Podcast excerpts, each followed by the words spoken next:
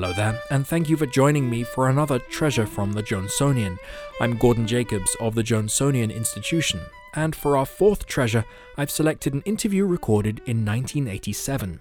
It features one of the biggest voices in advertising from radio's golden age, Mort Jackson. At his peak, Jackson was the sound of some of America's most well known products and brands.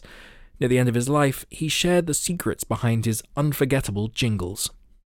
I always wanted to get into what we called the magic box. So I, uh, when I was uh, 18 years old, I left my house and I walked straight up to uh, Rockefeller Center, New York City. And I uh, walked in the door and I said, Do you have a job for me? And they did. I believe it went a little something like this.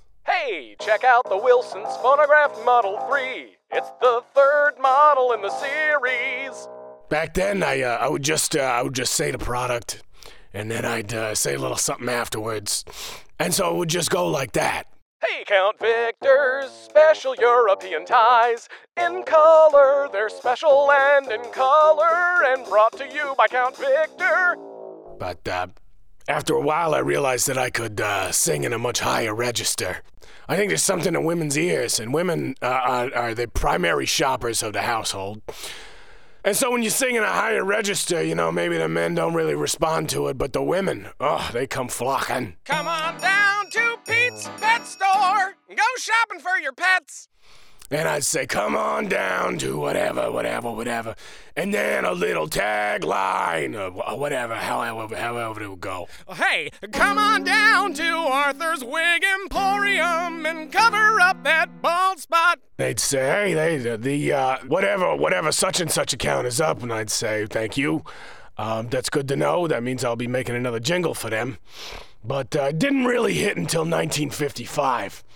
That's when this little ditty came out. Come on down to Ming's Oriental Light Fixture Shop. We are Oriental. And I knew that I had struck gold. Thank you for listening, and do return for another treasure from the Johnsonian. This podcast is a service of the Johnsonian Institution, supported by the Micah P. Sherman Foundation, the Alex J. Gallifant Fund, and by visitors like you. Discover more at johnsonian.org.